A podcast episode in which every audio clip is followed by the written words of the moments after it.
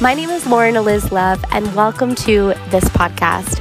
I'm so excited that you're here, and I can guarantee that you're craving success, abundance, prosperity, and all of the beautiful things that come with a thriving business. Here on the show, you are going to find all of the things that you really need to create that beautiful financial freedom that you crave. Inner work, personal transformation, and radical self love are the tools that will excel you and propel you into that life that you desire. Here on the show, I will share stories and lessons from my life, along with interviews from great experts who've been able to do that work themselves. You'll hear lessons, breakthroughs, and tips to expand to change, and to grow. Because growing a business is really about growing yourself. For more, you can visit laurenoflove.com. Are you ready? Let's dive in. But I'm very well aware that it is not women of color's job to educate us on, you know, what we're doing wrong and how we could be doing better. That's what we should be doing ourselves. We should be searching for the information. We should be going out of our way to read these books and to study and gain knowledge. Welcome to the Business Babe podcast. My name is Lauren Eliz Love, and I am a success expert, transformation strategist, business mentor, and the owner of a million dollar online empire. I'm obsessed with helping women receive it all in life and in business. If you are a woman dedicated to growing herself, leveling up, achieving big goals, and being the best version of you, then you're in the right place. My goal in the Business Babe podcast is to show you step by step how to transform and create that version of you that you have always wanted to be, and how to be, do, and have it all financially, physically, and internally. Think of this podcast as one stop shop for your daily dose of personal development, growth, next level learning, all the things. We will cover topics like personal development, business strategy, spiritual practice to elevate, expand, and align into your next level. I'll show you step by step the tools, the strategies, and the teachings to create the life that you desire because success and freedom are your birthright. Thanks so much for listening. Here we go. Hello, you guys. Welcome back to the Business Babe podcast. We have a really special episode today. Um, you know, with everything going on right now, influencers and, and brands are handling the situation all differently based on what feels right to them. And I've seen some podcasters take pause and not air episodes given the circumstances. But for me, I wanted to create some content for you guys that was valuable and educational and provided a lot of resource for you. Uh, I'm a white woman. I grew up in a really white environment. I grew up in a white racist environment where I was conditioned to believe many, many things by, you know, my grandparents who came from Italy and, you know, didn't really spend a lot of time with people of color. And so I have a lot of embedded racial programming that I'm trying to undo, especially in this season of, of life. And I think the first step to fixing a problem is admitting that you're part of it. And so I have been part of it and I'm doing my best to fix that and to improve that and to educate myself. And I wanted to encourage all of you guys out there to do the same. It doesn't matter where you come from, it doesn't matter uh, how uh, aware or hippie your parents were, or how awake your parents were, or how non racist your parents were. If you're a white woman and you're listening to this show, you probably have some conditioning that can be undone. And in today's episode, I have the honor of sitting down with four incredible women of color from the Business Babe community. I posted inside of the group, I had this idea. I wanted to get women of color into a roundtable talk just to ask questions and to talk about the issues that are coming up right now. What white fragility means, what white privilege means, what, what racism exists in this world, and how to really do our best to deprogram ourselves and to create hope in this environment. I think one of the greatest takeaways of this conversation was that all of the women agreed they're hopeful, uh, despite the tragedy that's going on with George Floyd, despite despite everything that's happening in this country. It feels like now there's hope for change, for something to be done differently, and I am choosing to do my best to be a part of that change. So, in this episode of the Business Babe podcast, I sit down with these four incredible women. We have Cheri, Danielle, Marlana, and Sharyn. And this conversation is absolutely incredible. I cannot hype it up enough. I cannot say enough magical things about these women.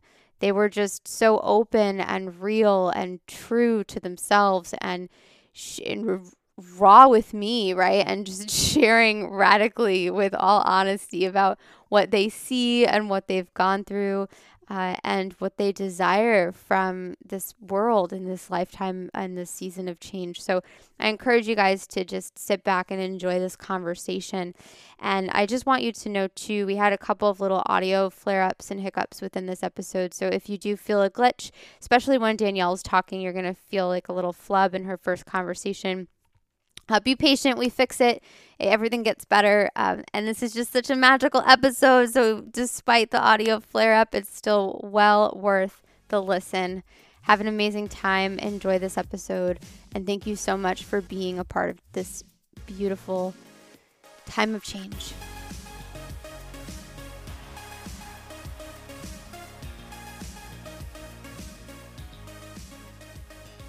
Beautiful, beautiful. Now I, am gonna press record just so we can um have I'll have everything in one place and I'll edit it as needed, of course. Um, but thank you, thank you. It's beautiful. Um, Cheri, what about you? Uh, my name is Cheri Gardner, and I am in Los Angeles, California. I am a new life coach uh, for single moms and women in transition, meeting divorcees, um, just whatever they're going through, changes in life. And what I expect to contribute to this could be uh, it's going to be awareness, mm. and like Danielle said, just to be open, you know, and authentic. That's beautiful. That's beautiful. Thank you, Marlana. Hey, I am a career coach, and I focus on Black women um, making career changes so that they really don't leave anything behind um, in terms of finance and, and you know fulfilling fulfillment. And um, as far as this conversation, I'm really looking forward to it just to uh, offer the perspective um, that we don't hear a lot of, which is, you know, Black women, and to hear from us and to be open and, and honest with mm. what our experiences are. That's beautiful. Thank you. Sharyn? Hello, everyone. Um, sorry, Lauren, for jumping the gate by asking everyone where they're from, but um, no, no, no, no. I always do that when I get around women just to kind of get an idea because you kind of know the perspective. So I apologize for that. Yeah. Um, I am a soul and self care strategist. Um, I help women find, keep, and utilize their magic the best way possible. And I do that through health, wellness, and mindfulness coaching and tips, tricks, and techniques to really help them remember that voice that's within. Um, as far as today and what my expectation or what my offer is, simply like um, my fellow queen said, just perspective and authenticity and just a voice that, for all intents and purposes, is muted. Maybe not intentionally, but definitely muted, and just having some space for that opportunity to just really shine our lights. Mm. Thank you. May I share as well? Yes. So, um, so my name is, is Lauren. Hi. so happy to see you. Um, and you guys know I'm from Long Island and I live in Connecticut now. Um, my intention today is to learn from you, incredible women, and to hold space for uh, collecting your knowledge and your experiences and sharing them on a platform where they can be more heard and more seen and more understood. Okay, so I, I think it's really important for me to say right out of the gate that I'm probably going to ask some really fucking dumb questions. Like I I have to just like let you guys know that um, I did not grow up in a diverse environment. And so, and that's no excuse, but I think it's just important for me to say that I'm not going to say everything right. And if I don't, please tell me, right? Like that's really important for me and my knowledge. Um, I also want to say that I am very well aware, and I'm also emotional as I talk, so please forgive me, but I'm very well aware that it is not women of color's job to educate us on, you know, what we're doing wrong and how we could be doing better. That's what we should be doing ourselves. We should be searching for the information. We should be going out of our way to read these books and to study and gain knowledge. And so first and foremost thank you guys for taking time out of your day to actually have these conversations because it's it's not your job right like i should i should be going getting a fucking book and like studying these things so um, I really deeply appreciate you guys for being available to have this real raw conversation today. So I honor you. Um, thank you. So uh, I want to start. I I have a lot of questions, right? And I, I want to dive into a ton of different directions, and I'm going to try my best to keep this within an hour to respect your ladies' time. Uh, but I, I guess the first thing is what is your opinion and what is your heart saying to you about what is going on right now in the environment? I think that's kind of, let's start here and then we can kind of backtrack and talk about all of the other things. But I'm so curious to know where your hearts are with everything that's happening in the world right now. And you can raise your hands, whoever feels called to share. I think you can all share. One of you could share. It's totally up to you. And unmute yourselves as you feel called. Yeah, Marlana. So I believe you said the question is where is our heart right now with everything going on? And for me, I think I, I move first as a mom because I'm a mother and I have three black sons and I am um, terrified uh, for them. Um, I am, you know, it's hard for me to talk about it without feeling the visceral water behind my eyes start to form because I have um, a range of six. My sons are 16 to 11, um, pretty much in age, and my 16 year old is a large black boy, and I am afraid for him every day. He walks out the house to go on a jog, and I think for me, um, my heart is troubled. It is um, has always been aware of the state of our society. It's never been, I've never thought something it wasn't. I think it's just how visceral and how um, moving it is to see this so consistently in such a close period of time. I think is what has made this experience a little bit different for people. Is that it's been back to back. We haven't been able to catch our breath from the amount of trauma that's been happening to Black and Brown people in the midst of a very chaotic and scary situation that's shared amongst the world. So I think for me, my heart is in a state of shock, um, but it's starting to come through a place of hope with people like yourself reflecting and asking themselves some hard questions, and as well as us seeing the ugliness for what it is and being able to actually talk about it together and not have to talk in silos. So that's where I am. Yeah. Um, Sharyn, you were you were also nodding your head. Is there something that you want to add to that? She said it very beautifully, and just it, it touched me because her perspective as a mom, like I, I feel, although I understand what you mean by saying you have sons, I only have daughters. So when people, you know, you've seen the things socially about, you know, my son, and I feel almost guilty because my perspective is different meaning I only think about their safety, you know, keeping sure that, you know, body awareness, you know, and my daughters are younger too. And I think the extra spin for me, I feel guilt because I am married to someone outside of my race. And so you have the dynamic of we already as black women toe the line because you understand professionally and in school there's a there's a box you stay in. You stay on a line where you're not too much this way or too much that way.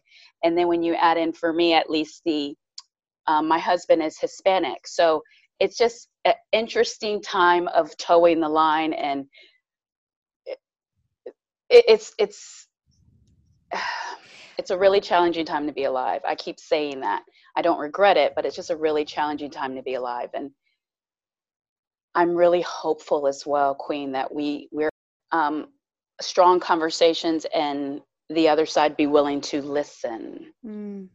Well, I, you know, I was in, I shared this, I think, on uh, one of my videos. I was in television news when the Trayvon Martin incident happened years ago. I don't know if you guys remember that. And I actually stood next to his parents as they watched on the screens the live feed from the courtroom as George Zimmerman was getting his like preliminary sentencing. And it was the most surreal, chilling experience of my life that these these parents were going on this campaign to create awareness to just and I knew in their hearts it was to really wake people up. And uh yeah, I don't know why I just felt called to bring that, but in that moment that was like I think the first time that I actually realized that black people had a different way of being safe or a different protocol. Um, you know, the kid was taking Skittles out of his pocket. And uh, are all of you parents? Are all of you parents? Wow. Okay. So, do you have to talk to your children to explain different things about police and other people? I know, Sharyn, you talked about this line, right? Like walking the line. I want to explore that because it's very I had a lot of questions about childhood for you guys. But Cheri, you you raised your hand. Can you tell me about that education that that um, your kids have to go through with you? Yes, I have um, two sons. Now they're adults, but um, one is actually biracial, and I grew up in a home with a mom who was a civil rights activist. So I saw a lot. I learned a lot, but we were never taught prejudice even though she was a civil rights activist. Mm. So I saw a lot of things. She told me a lot of stories. So when I, I knew when I had boys, I had to talk to them differently, especially about their safety, how to conduct themselves. Not so much when they were little, because we didn't have what's going on in schools that's going on now. You know, kids are getting killed at school. We didn't have that when my boys were growing up. But when they became teenagers, I've always talked to them, but when they became teenagers, I had to let them know if ever approached by a police officer, do as they say. You know, you have to because you're not you're not white. Basically, that's what I told them. You know, they're going to judge you, they're going to look at you, they're going to accuse you. So you have to make sure you're doing the right thing at all times. Well, later you find out that doesn't even matter because you could be doing the right thing and get killed anyway. Um, my son, my oldest, my daughter in law is white. And he was in LA just minding their own business and got pulled over. Nothing was wrong. They weren't speeding, nothing was wrong with the, you know, headlight, none of that kind of stuff. They just wanted to harass him because he had a white girl in the front seat with him. I taught him about that growing up, you know, but I never told my children don't date outside your race, don't mm. because we loved everybody, you know, because that's how I was raised. Yeah. Also, with my youngest being biracial, to me that was a double threat because he was getting things from black people, he was getting things from white people because he had to figure out where he fit in. Mm. He was is he looks white. He doesn't look black at all but he is black. So he can get around a lot of things. You know, back in the day it was called passing. You know, he could be in places and do things that other black my other son couldn't do because he looks white. So my problem with him and talking to him was everybody's not your friend because mm. he believed everybody was. He only hung around rich white kids they'd be in the cars together. They'd be, and I always have to tell him when he leaves the house, if the car gets pulled over, you have to be careful because if something happens, you could be the blame. Mm. You just you just never know. So I had to raise them with an awareness of yes, I'm black and black people get treated differently. Black men definitely get treated differently and are looked at differently. Um, my youngest, who was mixed, I had to put him in uh, self defense class because, like I said, he was getting it from both sides. So he had to learn to defend himself. I just felt that was necessary. But my, you know, my oldest was a little different. So yeah, you do have to have that talk. Um, it really doesn't start till maybe you know elementary school. You start middle school, but then it progresses as they get older because they're more quote unquote threatening the older they get. I do have a lot of questions about childhood, um, and I I was also I was kind of nervous to ask this question because I don't know how appropriate it is. But were there moments for you guys growing up where you realized I'm black and this means I'm different? Like, are there specific memories that you can recall as a kid? Yeah. Okay. Okay. Good. I asked a good question, Danielle. Uh, can you go first, and then Marlana? I want to. I want to call on you as well. Growing up, you know, that was made aware that I was different, and things were different for me. I grew up in a predominantly white neighborhood. I was always pretty much the only black child in my extracurricular activities in my school classroom, pretty much everywhere.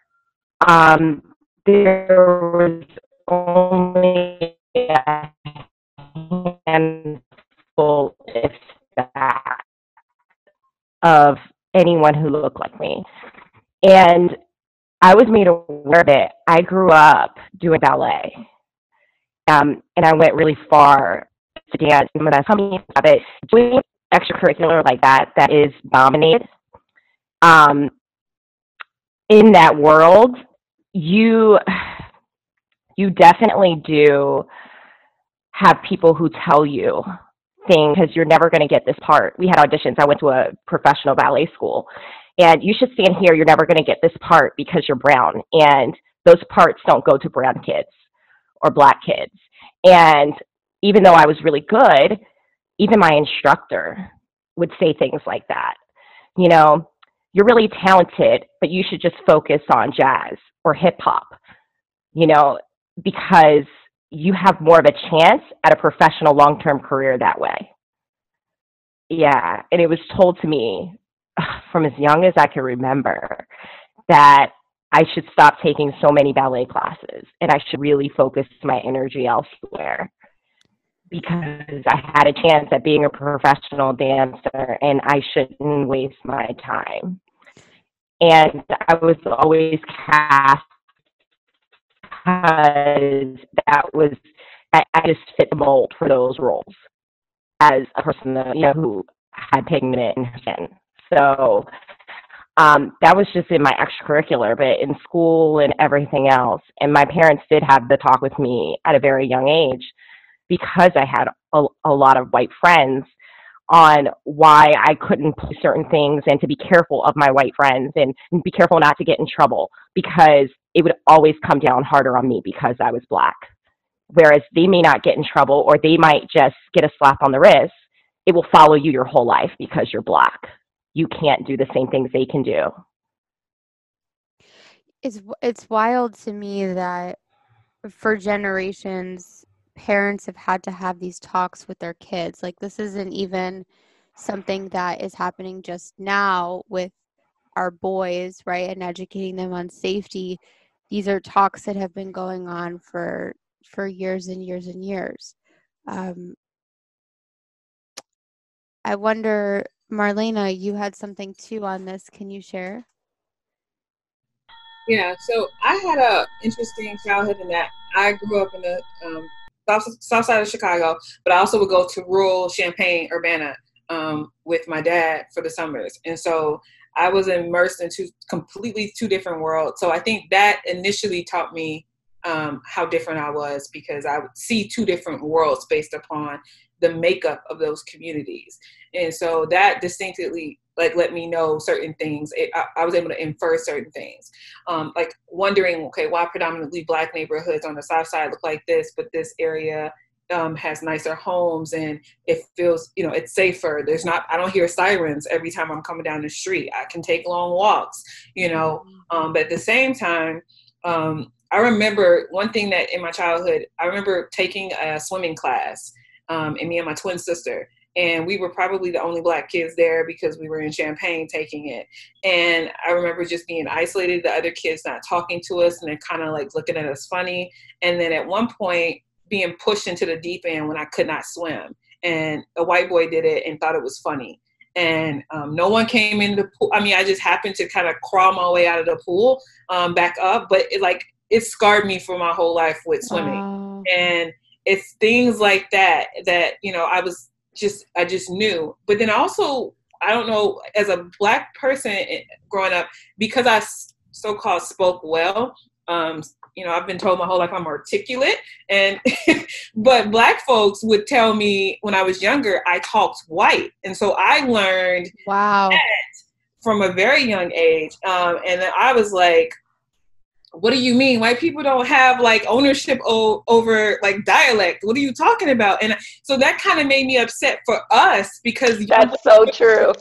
just did not even accept grammatically correct language as their language. They didn't even own it. They were like you know you're supposed to talk like this and talk like that. And, yeah. and that was a journey as a young to be like you know you're arrogant you're conceited because you speak like you just Exactly. I I have heard this from multiple black women who say to me, "Oh yeah, I had an advantage because I spoke well." Yes, if you yes. can, yes, yes, yeah.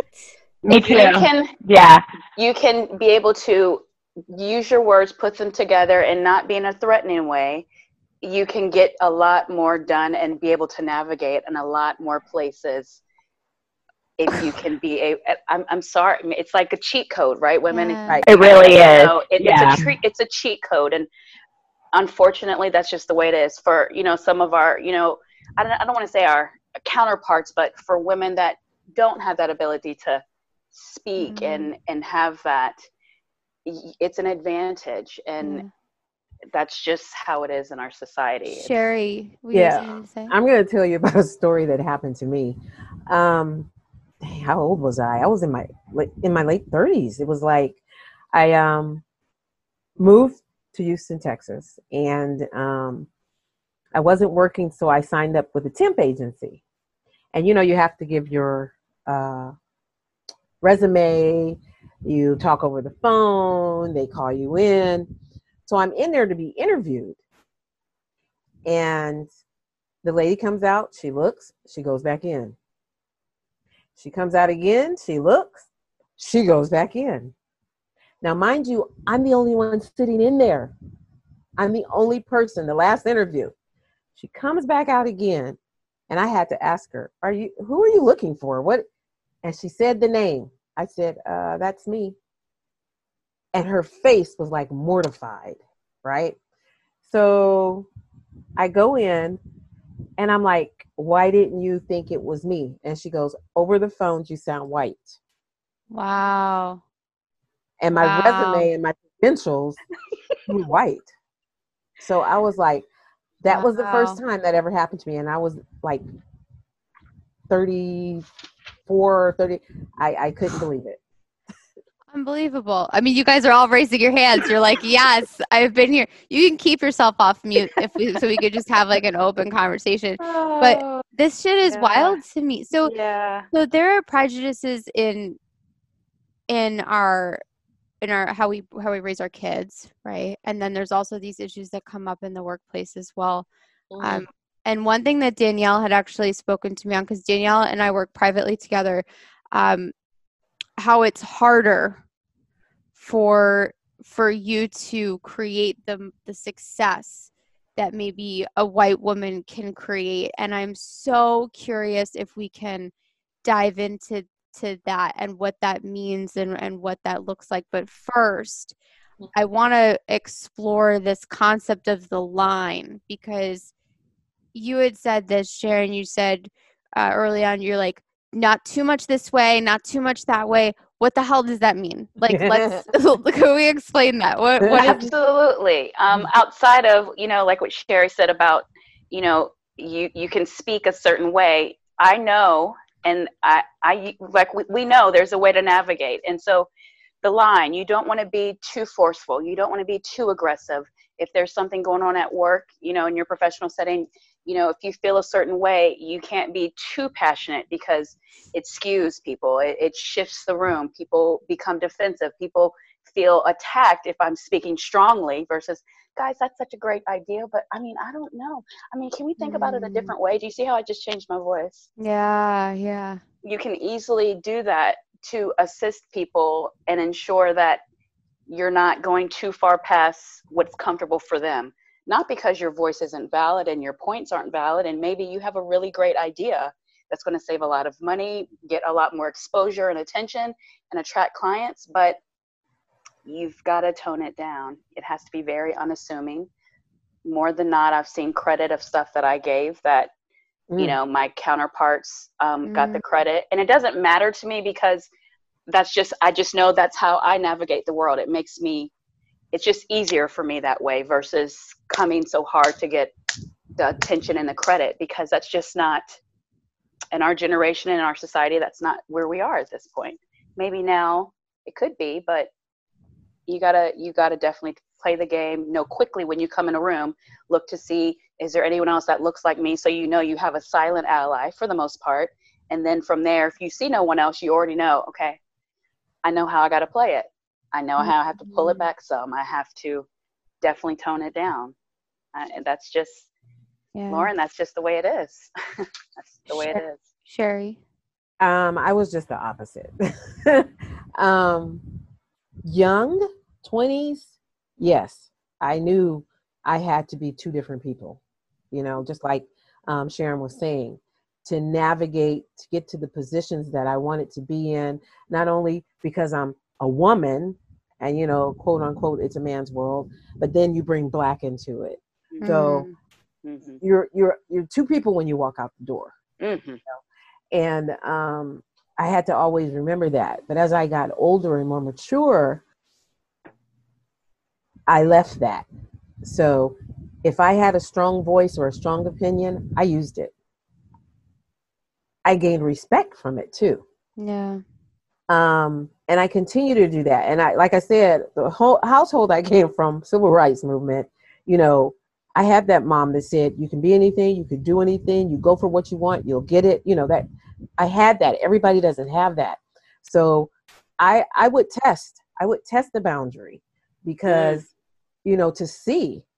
And it promoted me. It put me in places that I didn't think, you know, I would be able to get to. And people respected me for that. They came to me to be that voice. One of my positions I was known as the mouth. Not in a bad not in a bad way, but because they weren't strong enough to do it.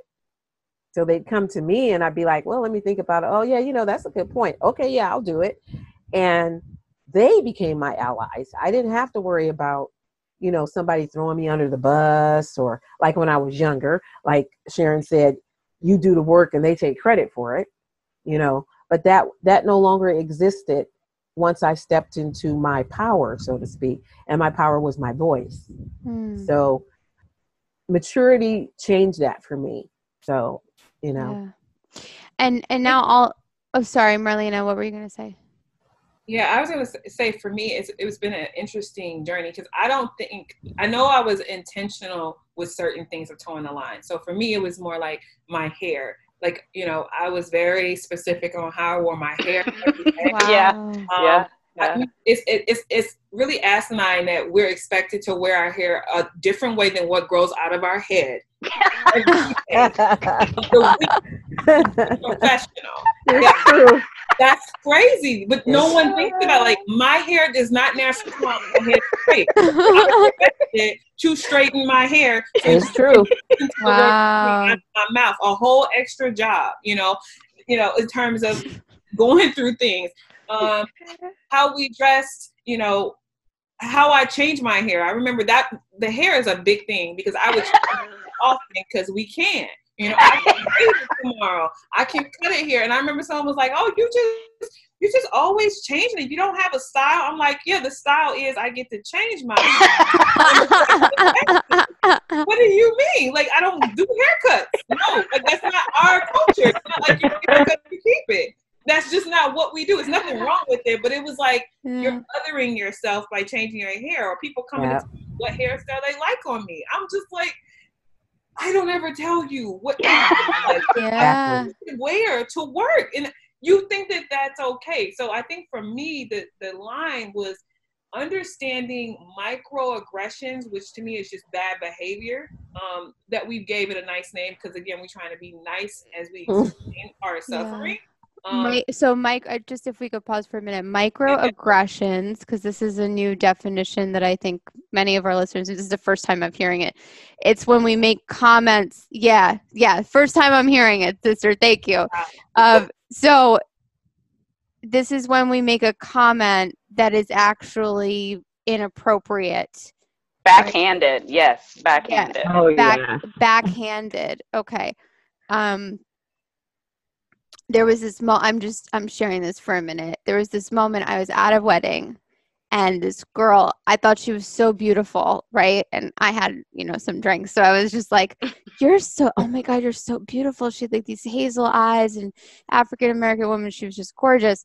Um not and not because she was i mean she was just beautiful. She was so i was like complimenting her and i I said I loved her hair and her hair she had these she had space buns and I've always wanted to wear space buns and I couldn't. And I walked away from that conversation I'm like oh my god what the fuck did I just say? Like this was probably so insulting to this girl. And like we're used to it. Oh we're my god like, I was humiliated. Like I felt so bad not even realizing because the truth is if she was white and she had space buns i would have complimented them because i've been trying to do that for years. But a microaggression is it is, is it the energy behind it? Is it the comment itself? Like how would you define and how would you explain what a microaggression is? That's a good question and to me a microaggression is when you're saying something without saying it. Like your tone, it's like a snide, a it, snide it's a tone. It doesn't even have to be rude necessarily. It's like you, you articulate ignorance in some way. You know, um, whether that's intentional or not. Sometimes it's like you're gonna be ignorant, or it's like, oh, you just are ignorant about this thing. Um, like you said, you didn't think about the buns until later. You're like, oh my gosh, I could have came across that way. So that was like yeah. you were you you were ignorant of the possibility of that coming across that right, way. Right. And then people do things that are really ignorant. So I'll give you two examples, and you know, let the other ladies share theirs. To me, so one was where I had a colleague. I helped them with a project, and we both worked for we worked for um, uh, Pepsi. We worked for a Fortune 500 company, big company. And as I helped them through this project, at the end of it, um, they told me how articulate I was and how they just were, and I'm the only person of color. They were just so surprised. So and, surprised. You know, you're so you're so good at this. I was just so shocked, and they thought they were giving me a compliment, and mm-hmm. I couldn't wait to get off the phone with them. I was, you know, I was like, you can keep that. You can keep that compliment. compliment. if, I, if, I, surprise you by my intellect, you're not complimenting me. You know what I mean? So that's kind of like you're, they were being ignorant and they didn't really know it, right? Um, they thought they were complimenting me by telling me I was smart because they didn't expect me to be so. I don't know, mm. right? But the other one was I shaved half my hair and I wore it like I was in still corporate America at this point, a different company, still big company, and I had a meeting with someone. And throughout the entire meeting, he was a white man. I'm talking to him about our project, everything, and he's staring at the side of head he is staring at my head. He's like this. and I just I, I kept going. I kept talking about the project, and he stared. And I mean, you would have thought I, I, I was bleeding from my skull the way he was looking. Wow. But that was like to me, and like you would never do that to someone else. Like you would never sit in a meeting unprofessionally and stare at their head. Like like that's like aggressive. Me. So that's mm-hmm. aggressive. Like he aggressive. was just, again being ignorant. And he had to know he's being ignorant because he's not done that. I've never seen him do that to anyone else you know? So those are my two examples. Yeah. Um to me microaggression is stereotypical. You know okay. like the person that says i'm not racist i have several black friends. What? Yeah. i hate when people say that. I or, hate that. or you know it could also be internalized racism like people who are walking down the street let's say a woman with a purse and then a black guy comes by and she clutches her purse or yeah. one person there's a black person in the elevator you don't want to get in. I mean you see it they're doing it that's aggressive you well, know? I, I will admit like I, I i grew up in uh, long island but then when i moved to the city and i i didn't grow up in a culturally diverse environment i did those things right? Like i clutched my purse and I felt uncomfortable when it was just me I my purse. black men behind me, right? Like I I had that fear. Um and I think that was in part because there was one occasion where I was followed and called at repeatedly and that could happen with a white man or a black man whatever, but um yeah so i think you know this is this is it's embedded within us i think for some of us and we're not really even um, we're not doing much to change that. Yeah. We're conditioned. we're like, conditioned. Yeah. Nothing's happening on accident. This is intentional and this is purposeful. The conditioning of everyone to some degree. So mm-hmm. you're speaking to your conditioning and you're just being enlightened to it now in certain ways. But that's the result of anything. You put something in an environment and you only allowed exposure to certain things, you know, it's gonna develop a certain way, right? Yes. You put it somewhere else, it's going to develop differently. And the that's what we are. I think the point of this is like to understand what we've been exposed to is really based based upon how you develop. It's not necessarily consequential. Like Cheri is this mm-hmm. person because of melanin in her skin, and Lauren mm. doesn't have any, so she's this way. Like no, this is conditioning. Let's see how we've been conditioned and how we want to condition one another so that we can come together and respect each other. But that's that's what I hear when you say that. Like I, you were conditioned to fear. Yeah. So, um, what do you feel now in this the the the approach of white privilege? Like, can we just explain? let's explain what white privilege is. Let's have a conversation about the truth of it, the issues of it, um, and and because I think there are a lot of women now. This is I'll tell you what I see. Um, I was very triggered by the word privilege before it was attached to white and i just heard she's privileged she's privileged and this was spoken to many online influencers who have lots of money who created success and then we put this word privilege on them and when I heard that for the first time, I was like, no, that that lady worked for that. Like she she worked for that. That's not a privilege, right? Like she worked I worked for this, right? And so I was very like triggered. But as this conversation has grown deeper and deeper, I'm coming to recognize white privilege and really identifying with this concept of my rise to success will be an easier ladder to climb because the color of my skin. Yes, is this is this what we're this is the umbrella of white privilege, right? Yes. yes, absolutely. And I know it's hard for people to hear that, but it's the truth. And it's been the truth with anything that we've done. It's not just this industry, it's not just a career.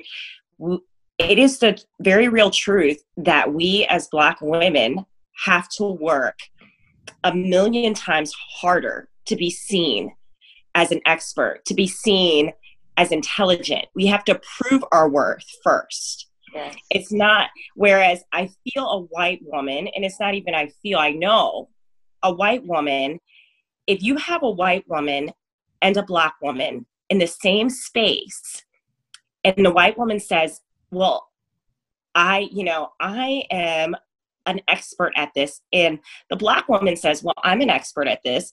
It doesn't matter the experience. White trumps black every time. Every and time. it's a very real truth.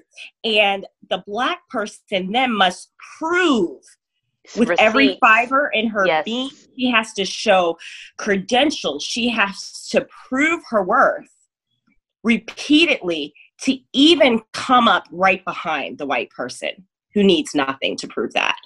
Fair. And it, it's it's it's shown. I mean, look at look at podcasting. Look at the experts that people seek out. Look at mm-hmm. who's heading the industry. How many Black women millionaires are we seeing in this industry? Hell, how many Black women, true six figure earners, are being showcased? Well, I even said this to you when we were talking via Voxer. I had a moment when all this was going on where I looked at my podcast and I scrolled through and I said, why the fuck are all of my experts white? Mm-hmm. Like, what the fuck? Like, it was a very big wake up call for me. Um, yeah. So, why do you think it is, if we really explore this, why is it harder for a black woman to climb that ladder than a white woman?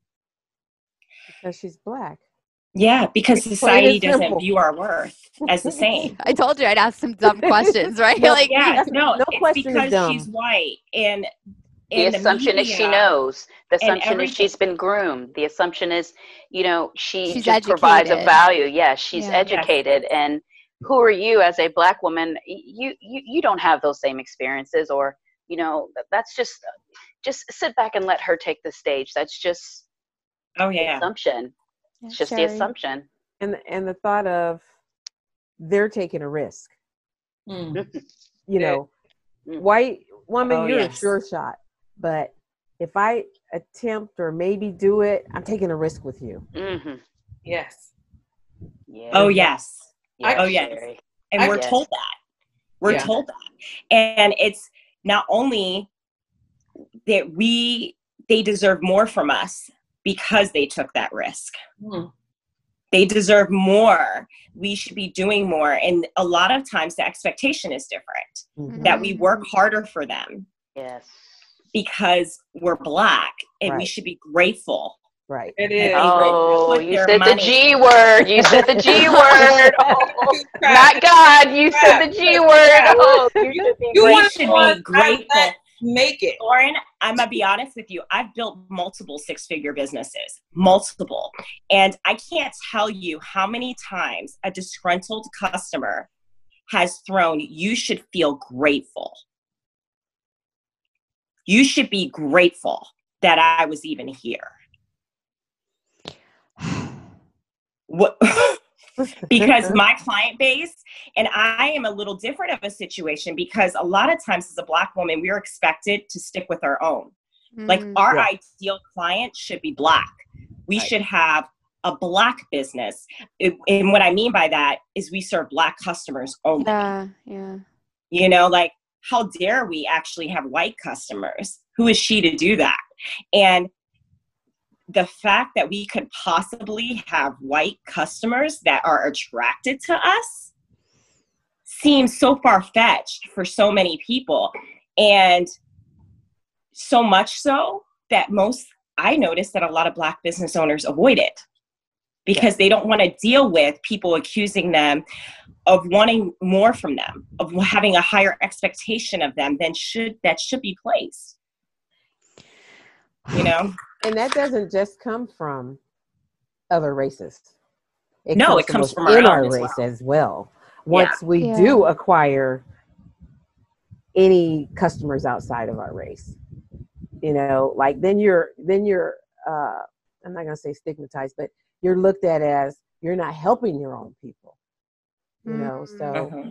it's it's it's crazy. it's a battle. It's yeah. a battle really because it's interesting because that gratitude comes from the workplace, comes from individual uh-huh. clients.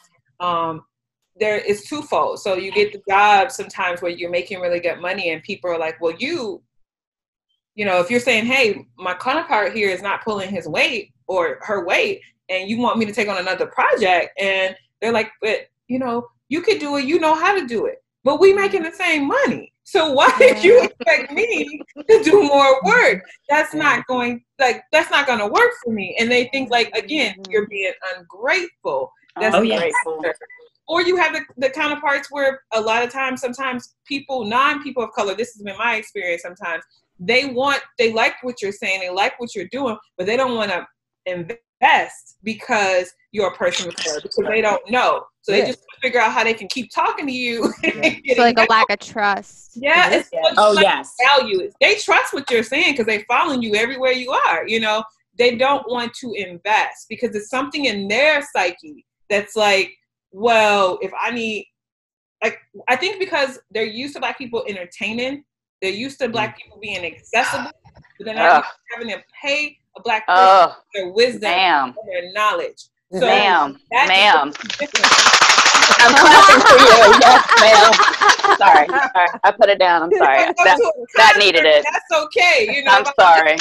We needed to okay clap. You can buy Beyonce tickets, but if I'm gonna come seek you as a consultant, if I'm gonna yeah. follow your knowledge, what does that say about me as a white woman or a white yeah. man? I need you, and you're not. And I think this. Some of them is some. It's subconscious. Like again, it's yeah. that conditioning. It's like why do I feel conflicted, but I enjoy everything you're presenting to me? Where's mm-hmm. where, where's the rift? And that's where it is. It's, they're not been taught to value what we say, even if they enjoy it. There's also this concept of um,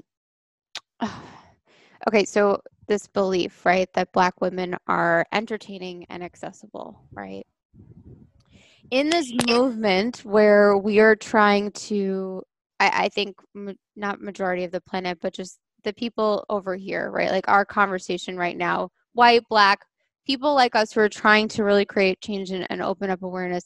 Um, there's this other side of the fence where white fragility comes in right and i i want to share this with you guys because i think this is an example of white fragility but i'm like not sure um so i did this post on facebook and i was like look i grew up racist right my grandfather was a racist. They had children. They were racist. They had children. They were racist. And now I'm here. And calls me and says, You are putting of losing their jobs because nowadays, if you say something that could offend a, a person of color, as a white person, you could lose your job. And so like in fear, like total fear mode, right? Total fear mode. Like, don't say anything. Um, is this white fragility? Like, does this does this count? I mean, I, it's pretty racist, but I mean, like, does this count? And what is white fragility, and how do we recognize it and avoid it, or fix it? I don't think that's white fragility. No, that's just racism. Racism. That's racism. yeah, that's racism. Yeah. Yeah, self-preservation is what came to mind to me. That's what. Yes. Yes. Yes. Preservation. Self-preservation coming across. Um, I, so I look at it. The fragility is like they just don't know what to say or know how to be. So they just say, like I was saying earlier before, I don't see color because yeah. that doesn't put them in the position. My friends are black, right? Like yeah. that's white. Well, okay. no, when they say I don't see color, that puts them in a position to whereas they don't really have to talk about it.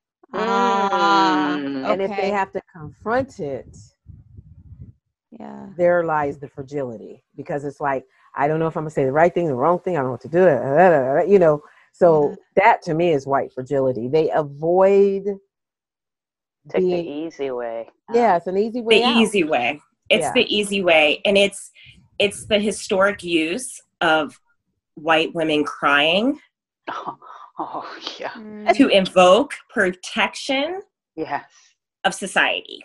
Because when a white woman cries, everyone jumps to her protection because she she's innocent mm. and she's fragile and she needs this protection and the world has to do everything in its power to keep her innocence preserved right. and it's been historic that a white woman will cry and cry with real tears and cry for help mm-hmm. and the world will throw everything at her feet yeah. even if it's hurting or if she's person. in the wrong if she's in the wrong remember um, yes. in south Lady. carolina yep. susan oh yeah susan's last name you know she cried and said it was i, th- I thought i remember her saying it was black, black men man. that took her chi- that took her children and yes. that was and she was tearing it up yes. and Oh yeah. I mean, we all felt and rushed yes. her defense, and what how you know oh I don't know you know story and it became a black man oh hunt. yes oh yeah yes she she down. she was she had you know not being funny she had you know really thick glasses and brown hair and you know she was very not frail looking but she just meek. was very un- meek and very unassuming and tears and my find my babies you guys remember that find my babies mm-hmm. and oh, yeah it, it came and it was a net, uh, you know all black men were being sought after who was yep. in the area. And it turned out unfortunately she went to a bank and she let the parking gear off her car and let her two boys drown. Yep. Oh i remember this. Yeah. And yep. she, she blamed wow. But the tears yeah the tears were that was a really that was yeah the tears for sure. Yeah but that's like a sign. And it's it's used in that way. It's used in a lot of different ways but fragility. it's like we have to protect the white fragility. Like we can't it's women black women are viewed as aggressive and strong and can take all the pain that the world inflicts on them.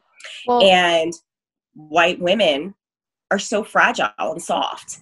And so they have to be protected and the world does it. And some women like even it's an example of it is in this situation where a white woman would cry yeah. and be so hurt that people could think ill of her or and can turn the situation literally around and make it 100% about her and not yes. about any issue whatsoever. Well, I'm I'm thinking specifically to a situation that happened recently with an online influencer that I know personally yes. and she I think you know what I'm talking about.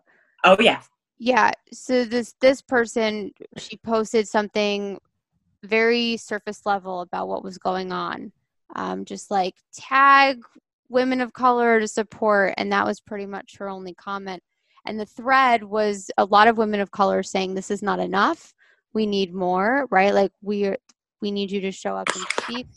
Um, and it turned into this really aggressive conversation where this influencer deleted a bunch of comments from women of color and was and then eventually shut off all commenting on the post and then did a whole bunch of insta stories crying. So again this is what you know feeling like she was attacked right? This she was attacked by her audience. And um, so i i i'm now understanding as we're talking more about this this concept of white fragility. Uh, and I, I think too some this, the season that i'm in and i would love your point of view on this the season that I am in is just radical honesty, right? Like I've I've shared so much with you guys about like my family upbringing, my my racist parents, right? Like I've kind of like really opened up about some really uncomfortable stuff. Um and I laugh because it's uncomfortable for me to talk about, right? And that's like kind of my coping mechanism, but I'm I'm wondering is that what's needed right now for women who are white to take ownership of their upbringing, their conditioning, their experiencing, um, or their experiences, and to share what they've, what they're now ready to heal? Or is there something else that white women should be doing to show up to really eradicate the embedded racism that kind of exists within our whole country, our whole world?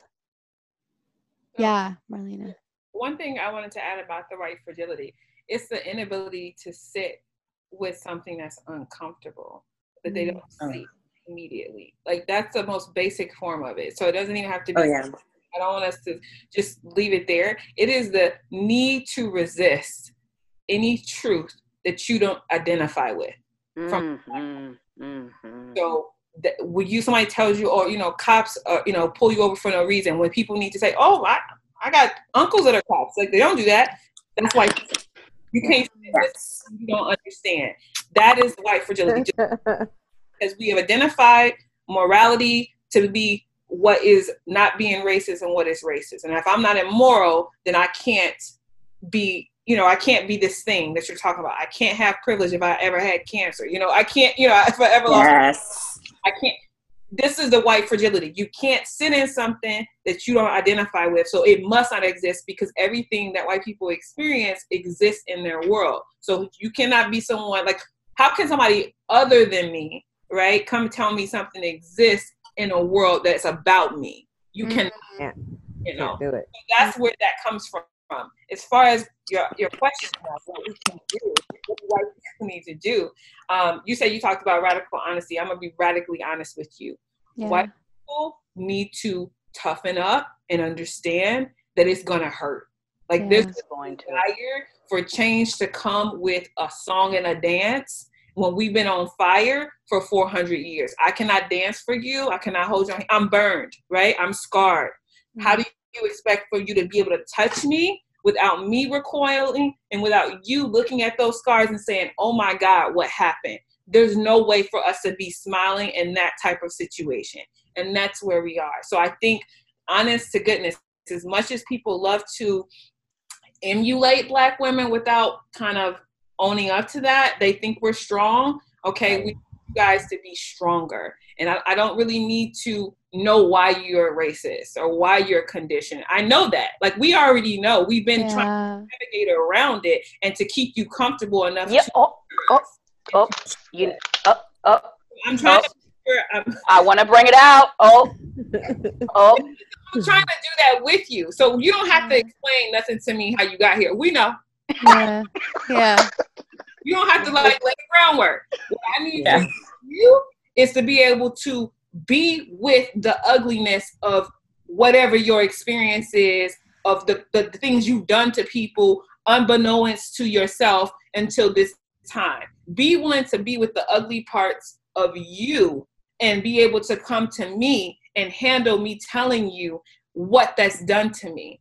Then that radical honesty together can bring, actually bring real intimacy. Mm, That's yes. the only way we're gonna move forward. This country is yes. so ugly because of our inability to tell the truth. We want yes. Oh, yes. Yeah. So start there. Tell the truth to yourself first. Yeah. Not me, because I know it. And right. I can tell you my truth, and we can start from there.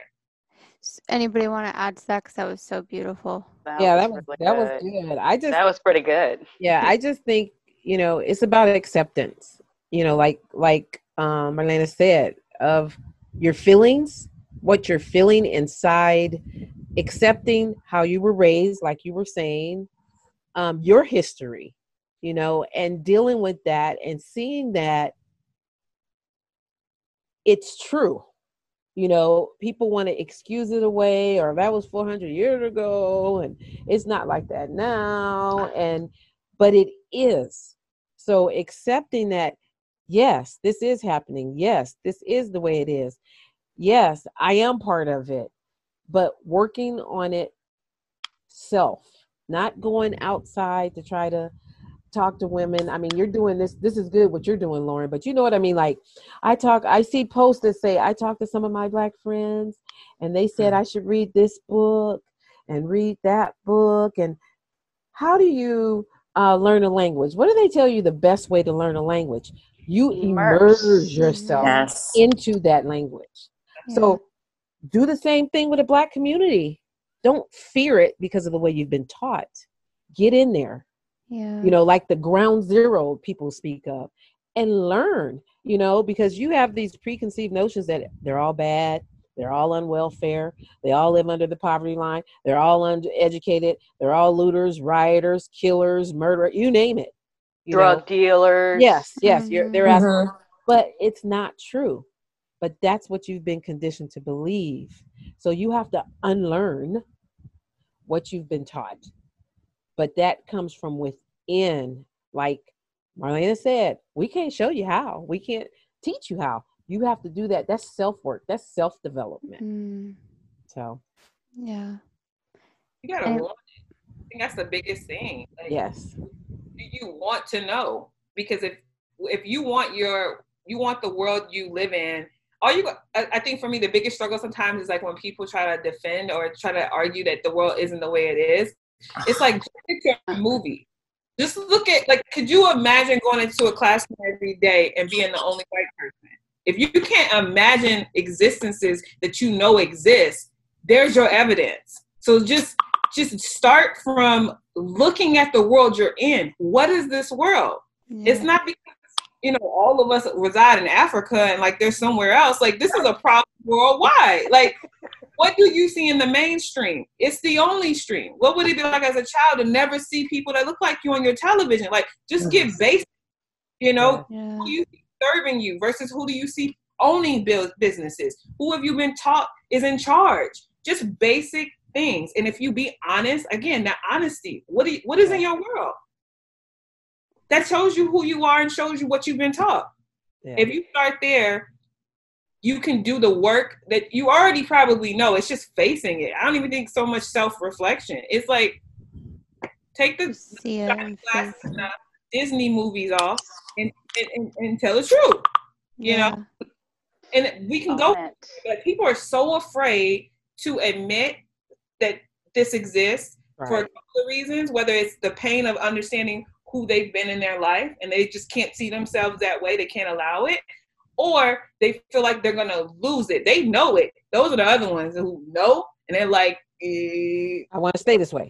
You're gonna retaliate. We're afraid you're gonna do to us. What What's it gonna cost me? What am I going to lose? Yes. My specialness. It was like you were never special. It was all a lie we were convinced to play by. Like this is a mm-hmm. play. We're all being forced to play our roles. So how about we be truthful and the play gets better, the world gets better for real, you know? Because yeah. I don't know. I have a question for you, Lauren, before we close out. I'm just yeah. curious. Question. Of course. I always wonder. Um, so you say like you're learning so much. I guess I've just always wondered do do white people ever think of what it's like or like do you ever not realize okay like police officers. Like, do you ever just think that everybody feels safe? Do you guys ever just consider the fact that other people don't feel like how you feel? Or is it really like you really don't know? You really just never thought about it? No, that's a good question. And I can't speak for all white people. I think I could just speak for, you know, how I grew up. But my parents never had conversations with me to be, you know, careful how I talk to police officers or you know to make sure that I don't let my hands leave the steering wheel or you know um, never I never had those conversations growing up. Um, I will say from my experience in television news, there was and in New York City, this was I was probably like 22, 23, um, and learning about one of the governors, I forget who it was, maybe it was like Pataki or something, but there was this big movement to uh, that resulted in a lot of arrests of black people.